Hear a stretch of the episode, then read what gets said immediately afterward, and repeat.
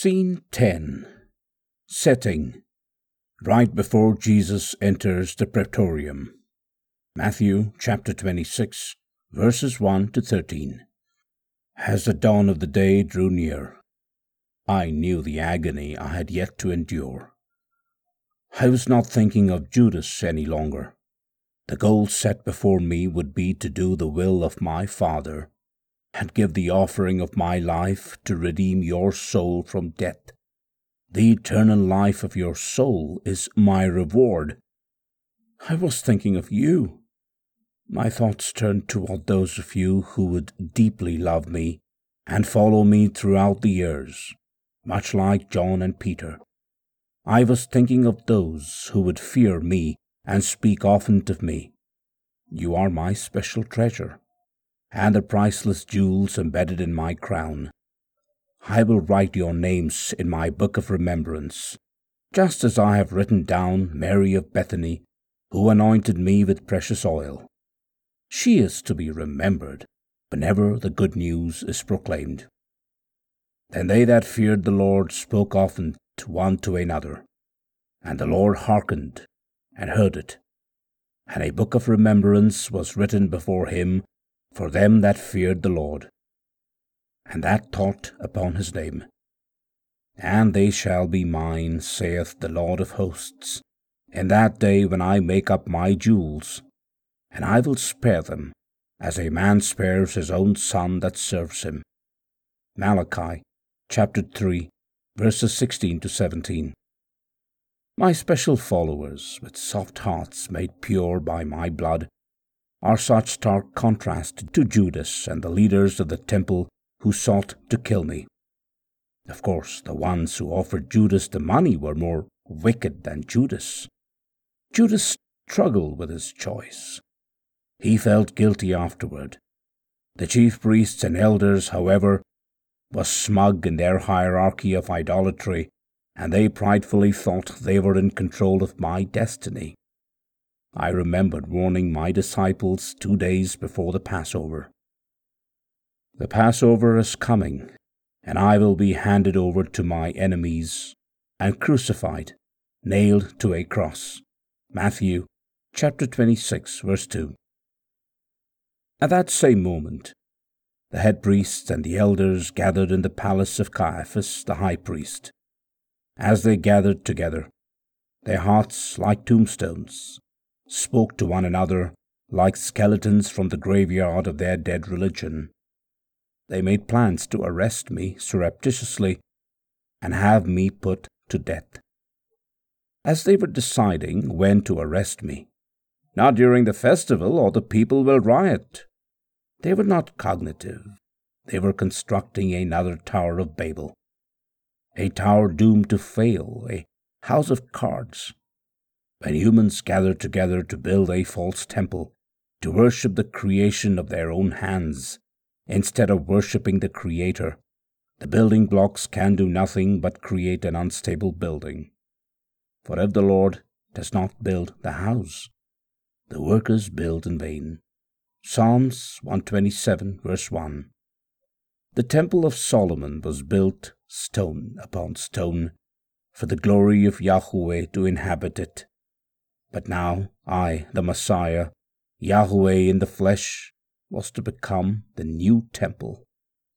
The times are coming, and now are, that the Father will be worshipped in spirit and in truth. John chapter 4, verses 23 to 24. As I endure the cross, my body will become the temple, and the temple where the priests and elders gathered will be destroyed. Truly I say to you, not one stone here will be left upon another, which will not be torn down. Matthew chapter 24, verse 2. They reasoned that they would mitigate the riot by not arresting me during the festival. But how can one stop the will and timing of Yahweh? How can one stop the leveling of the temple after my death and resurrection? The Temple of Solomon, also called the First Temple, had stood for hundreds of years. The splendor of the temple was unsurpassed. The Hekal, or holy place, had walls lined with cedar, on which were carved figures of cherubim, palm trees, and open flowers overlaid with gold. The floor of the temple was formed of fir wood overlaid with gold. The doorposts of olive wood supported folding doors of fir. The doors of the Holy of Holies were of olive wood. On both sets of doors were carved cherubim, palm trees, and flowers, all being overlaid with gold. I thought of the priests. I thought of each one of them individually. Each one rationalized he was secure in his position. How could this spectacular temple in which they spent day after day, year after year, be destroyed? If they had only listened and believed me, their own Messiah, they would have known that the temple they perceived to be so unshakable would soon be rubble, and that their blind followers would be scattered throughout the earth for almost two thousand years. If they had listened or believed me, they may have opened their ears and eyes in order to prepare their followers to receive their Messiah. Instead, their eyes will be blinded until the rise of the Gentile church age is fulfilled, and they have captured Jerusalem again. Even then, some will still refuse to see. I had come for my own, but they had not received me. If they had called out to me even now, I would have opened their eyes. But I knew they did not want to see. Their arrogance had blinded them. I see you, even when you do not want to see me, even when you need me desperately, but do not look at me. I speak in my word and warn of times and seasons, but you do not listen or believe. At these times I weep for you, as I wept over Jerusalem before the destruction of their temple. How often I would have gathered them, as a mother hen gathers her chicks. Luke chapter 13, verse 34. How often I would gather you under my wings and cover you with my feathers. How I yearn for you to hide in the secret place of the Most High, in the shelter of El Shaddai, the Almighty God. He that dwells in the secret place of the Most High shall abide under the shadow of the Almighty. I will say of the Lord, He is my refuge and my fortress, my God. In him will I trust. Surely he shall deliver thee from the snare of the fowler, and from the noisome pestilence. He shall cover thee with his feathers, and under his wings shalt thou trust. His truth shall be thy shield and buckler. Thou shalt not be afraid for the terror by night, nor for the arrow that flies by day, nor for the pestilence that walks in darkness, nor for the destruction that wastes at noonday. A thousand shall fall at thy side, and ten thousand at thy right hand, but it shall not come nigh thee. Psalm 91, verses 1 to 6. If your heart is hard, you cannot see me, nor can you hear me, and perhaps now you are running blindly in the temple you have built and are finding nothing but rubble. Open your eyes. Look at me. I am the temple of Yahweh. One look at the compassion in my eyes will cause the crumbling of your temple to cease. You will find a new temple to dwell in, the temple of my heart. Come to me if you are weary and heavy laden, and I will give you rest for your soul. Matthew chapter 11 verse 28.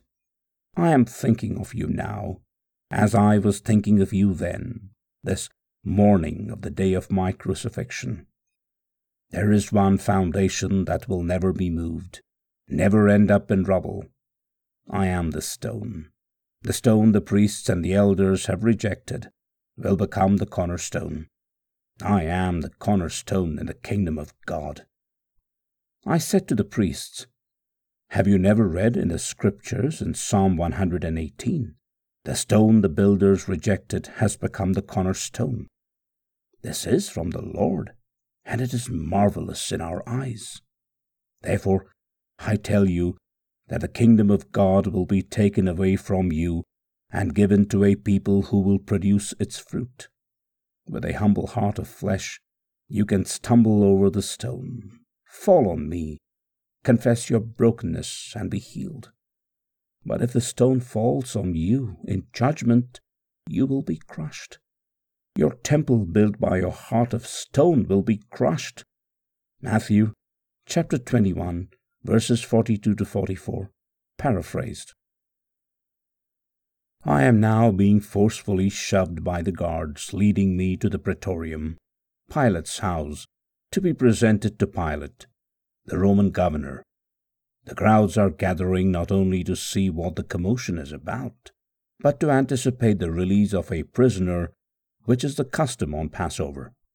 One prisoner who is condemned to die will be set free today. But I was not thinking of Pilate, nor the priests, nor the prisoner.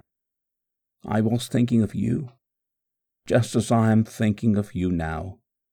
I had set the plan of my death and resurrection in motion from the beginning of time, and I would finish it today, so that when you are halfway through your life, and things are not working out exactly the way you had planned, there would still be hope. Hope in me. I am the author and finisher of your faith. Heaven and earth will pass away, but my words will never pass away. Matthew chapter 24, verse 35. The door of my house is open to you. In my house you will find mercy and grace. I will continue my course this morning until I have accomplished the plan of salvation for your sake. The temple I am building will never crumble. A builder who sets out to construct a building must count the cost. I have counted the cost for your soul and will purchase your redemption with my own blood. I will finish the journey, so when you are weary on your journey, you can count on me. I will carry you across the finish line if I need to. I am determined to write the end of your story with the blood of my own palms. For I was thinking of you, as I am thinking of you now. As the gods, who seemed to be made of steel, yanked my weary body to and fro, I almost lost my goal and vision, and I well very knew. Without a vision, one perishes. Proverbs 29, verse 18. At that moment, I heard a bird chirping nearby. Morning had broken. The birds were waking up all around me. A peep here, a tweet there, until a symphony of sweet song filled the ominous air. The enchanting choir I had created proved a soothing relief to my ears. Their welcome sound beckoned me, coaxing me to contemplate the creation of the world, the first dawn and the enchantment of the Garden of Eden. Their tiny, charming twitters chimed praises to my Heavenly Father as I passed. It reminded me of my celebrated ride on the donkey into Jerusalem, where I was hailed with palm branches and shouts of hosannas on a week ago. The day I said that the rocks and stones would surely cry out with their praises if the tongues around me would cease. In the anthem of the birds, I heard the hymn performing the perfect carol of creation, and my soul rose to meet daybreak, like the first morning. I was nourished by the purity of my sweet feathered beings, and filled with a greater strength to accomplish my purpose, their sweetness elevating my heart before I encountered a noisy, crowded praetorium. Everything created was perfect, a beautiful world. The only thing ugly is evil. The evil that dwelt in the crippled hearts around me caused me much anguish. If there were nothing more this morning than this anxious crowd which surrounded me, it would have been a much more grueling journey. But these birds and these thoughts of my exquisite garden caused my soul to harmonize with all of creation. I was thinking of you, as I am thinking of you now. When you are passing through your own valley of weeping or time of great testing, pause, listen, Spend time in nature. Look up at the sky, for the heavens declare the glory of God, and the firmament shows our craftsmanship. Day unto day they utter speech, and night unto night they show knowledge. There is no speech nor language where their voice is not heard. Psalm 19, verses 1 to 3. Look up, for your redemption draws near. For as much evil as there is in the world, there is more beauty. For even though there are many people with hard hearts, one heart of pure gold can offer healing, love, and goodness in a time of need. In a timeless moment, I paused to enter a secret place in my heart, my mind, and my soul, where I tucked away a most poignant memory, which happened only two days ago. It would be the last time I would be able to truly rest before my expedition into hell and back. A vivid moment, like a sigh, like a breath, like an aroma of perfume, devotion, mixed with the fragrance of unconditional love. As I lingered at the home of Simon the leper that day, I whispered quietly to my disciples about my upcoming death. Not one of them understood or believed what I meant. Not one. Mary of Bethany, however, did believe me. She was present along with Lazarus, her brother, and Martha, her sister, all of whom were my most beloved friends. As I hung the words of my death in the air, much like piercing the warm and loving atmosphere with a sharp, cold knife, Mary overheard my words. When I spoke of my burial, she sensed my wounds were imminent. With an open, trusting heart, she rushed to her cabinet, where she kept her precious oils, and flew to my side. She knelt at my feet and poured out an act of kindness, of worship, and of humility, a devotion to me which should have melted the hardest of hearts. I say that it should have, and yet it didn't. Her actions didn't melt the heart of Judas, who suspiciously watched her open the alabaster box containing the precious perfume. As she poured the ointment on my feet and wiped it with her hair, Judas quickly joined in with the other disciples who were rebuking her act of worship. They said, Why this waste? This oil could have been sold for a lot of money and given to the poor. They reproached her, not just because the oil was expensive, but because they were in complete denial about my death. They wanted to use the money to build the kingdom on the earth. I told them for you always have the poor with you, but you do not always have me. For when she poured this perfume on my body, she did it to prepare me for burial. Truly, I say to you, wherever this gospel is preached in the whole world, what this woman has done will also be spoken of in memory of her. Matthew chapter 11, verse 13. Judas was not as concerned about the poor as he was about the others' approval of him. He cared what others thought and needed their constant reassurance. He had to perform good works to be noticed, because he did not have peace on the inside. People who are not secure with themselves often try to look good. At the same time, they feel the need to criticize others. This was a picture of Judas. He cared what other people thought because, frankly, he needed their vote. Make me look good. Accept me. Say that I'm okay. Say that what I am doing is okay, even if it is sin. This is how it is with some people. They need to keep perfect order on the outside because on the inside they feel nothing but chaos. They need the vote of public opinion, and they often do not care whether or not the public opinion is right. Only one opinion matters at the end of the day. At the end of your day, only the opinion of God matters. I see on the inside. You alone with me is all that matters. I am the entrance to heaven. Without my blood on the door of your heart, you cannot be saved, nor enter into the peace of God You might think you are safe among the multitude of people who share your beliefs or cause, but one day you will stand alone before me. I was thinking of you as I am thinking of you now. Take time to reflect inwardly. Take the journey within your heart seriously before you are faced with selling the Saviour for thirty pieces of silver. Judas never did give his life or his money to the poor, did he? Instead, he died a shameful and cowardly death, and his thirty pieces of silver were used to buy a field of death. In contrast, people who have a pure heart shining from the inside do not care about people's opinions of how they look on the outside. These precious ones can display their love and worship freely. Mary loved me. She believed I was the Messiah. She believed I was the Son of Yahweh. She listened to me and knew in her heart I could no longer linger on the earth.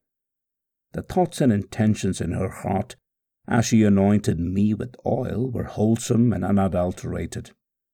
Unto the pure all things are pure, but unto them that are defiled and unbelieving is nothing pure.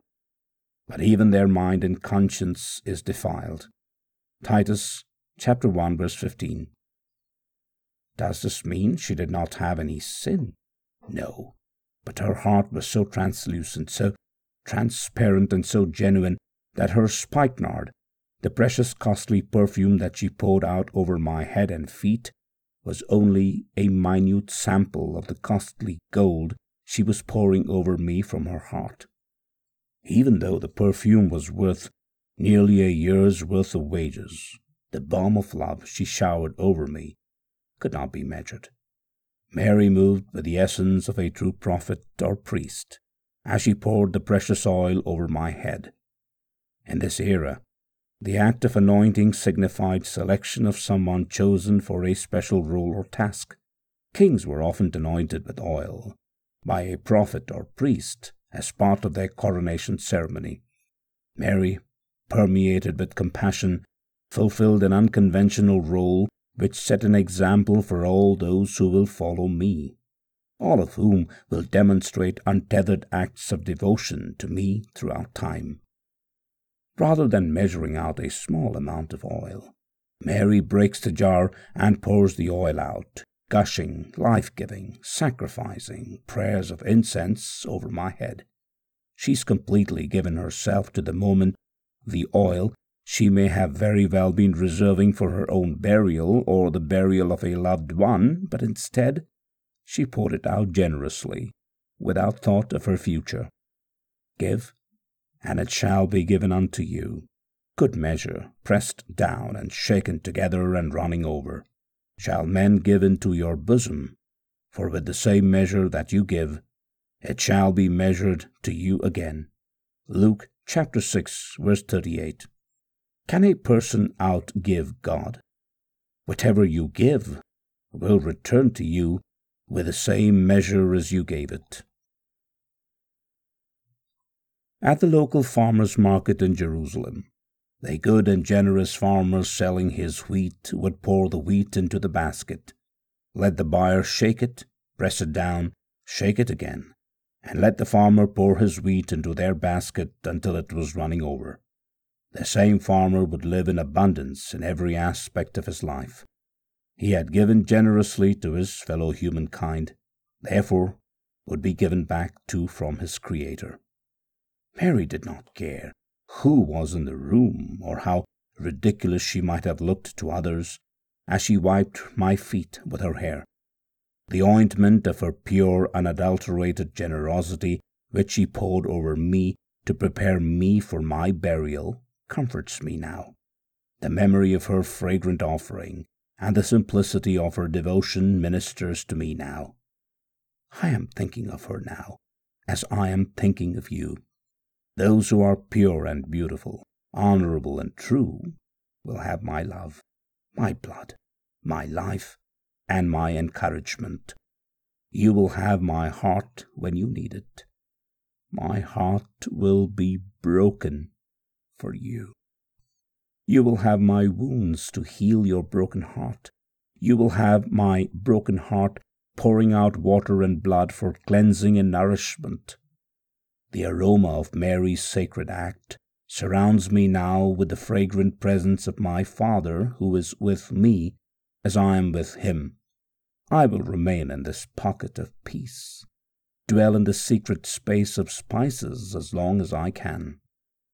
Before the sun goes down on this day, I will be mocked, beaten, whipped, and stripped. My hands and feet will be nailed to a cross that I must carry up the long winding street of Via Dolorosa. I will be despised, forsaken by men. I will be tortured even more than I can imagine. I will acquaint myself with grief, and for a brief moment will bear the ultimate pain of being separated from my Father. Yet, in my suffering, I will bear your diseases, carry your sorrows, your pain, and your deepest anguish. Even though I am the King of the universe, I will humble myself like a lamb led to a slaughter. I will not open my mouth to complain or rebuke the verbal blows of the proud and lofty. I will be cut off from the land of the living. I will be buried with the wicked and with the rich, even though I have done no violence nor committed any wrongdoing surrounded by the love of many delightful souls like Mary, who will pour out their precious oil over me for centuries to come, I set my face like a flint toward this certain course, my sacrifice today. In my nostrils will remain the memory of the fragrant offering poured over me as Mary wept, an acceptable offering in my sight, one which I will carry with me to the cross, the hope of the incense of prayers that will rise from my saints for centuries to come. As my feet take one more weary step this morning on my arduous path, I am most comforted by Mary's act of kindness. Her tears have paved the road. Yes, it is worth it. It will be worth it to walk through this valley of the shadow of death to become the one name which people must call upon to be saved. I will open the door into eternal salvation for people like Mary, for people like you, for I was thinking of you as I am thinking of you now.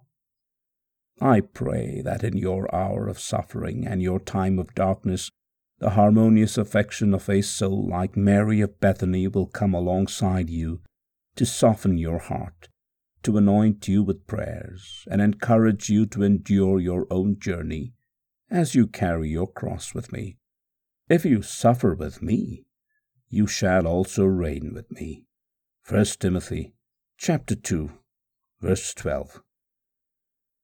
Now I must enter the praetorium. This is the beginning of the end.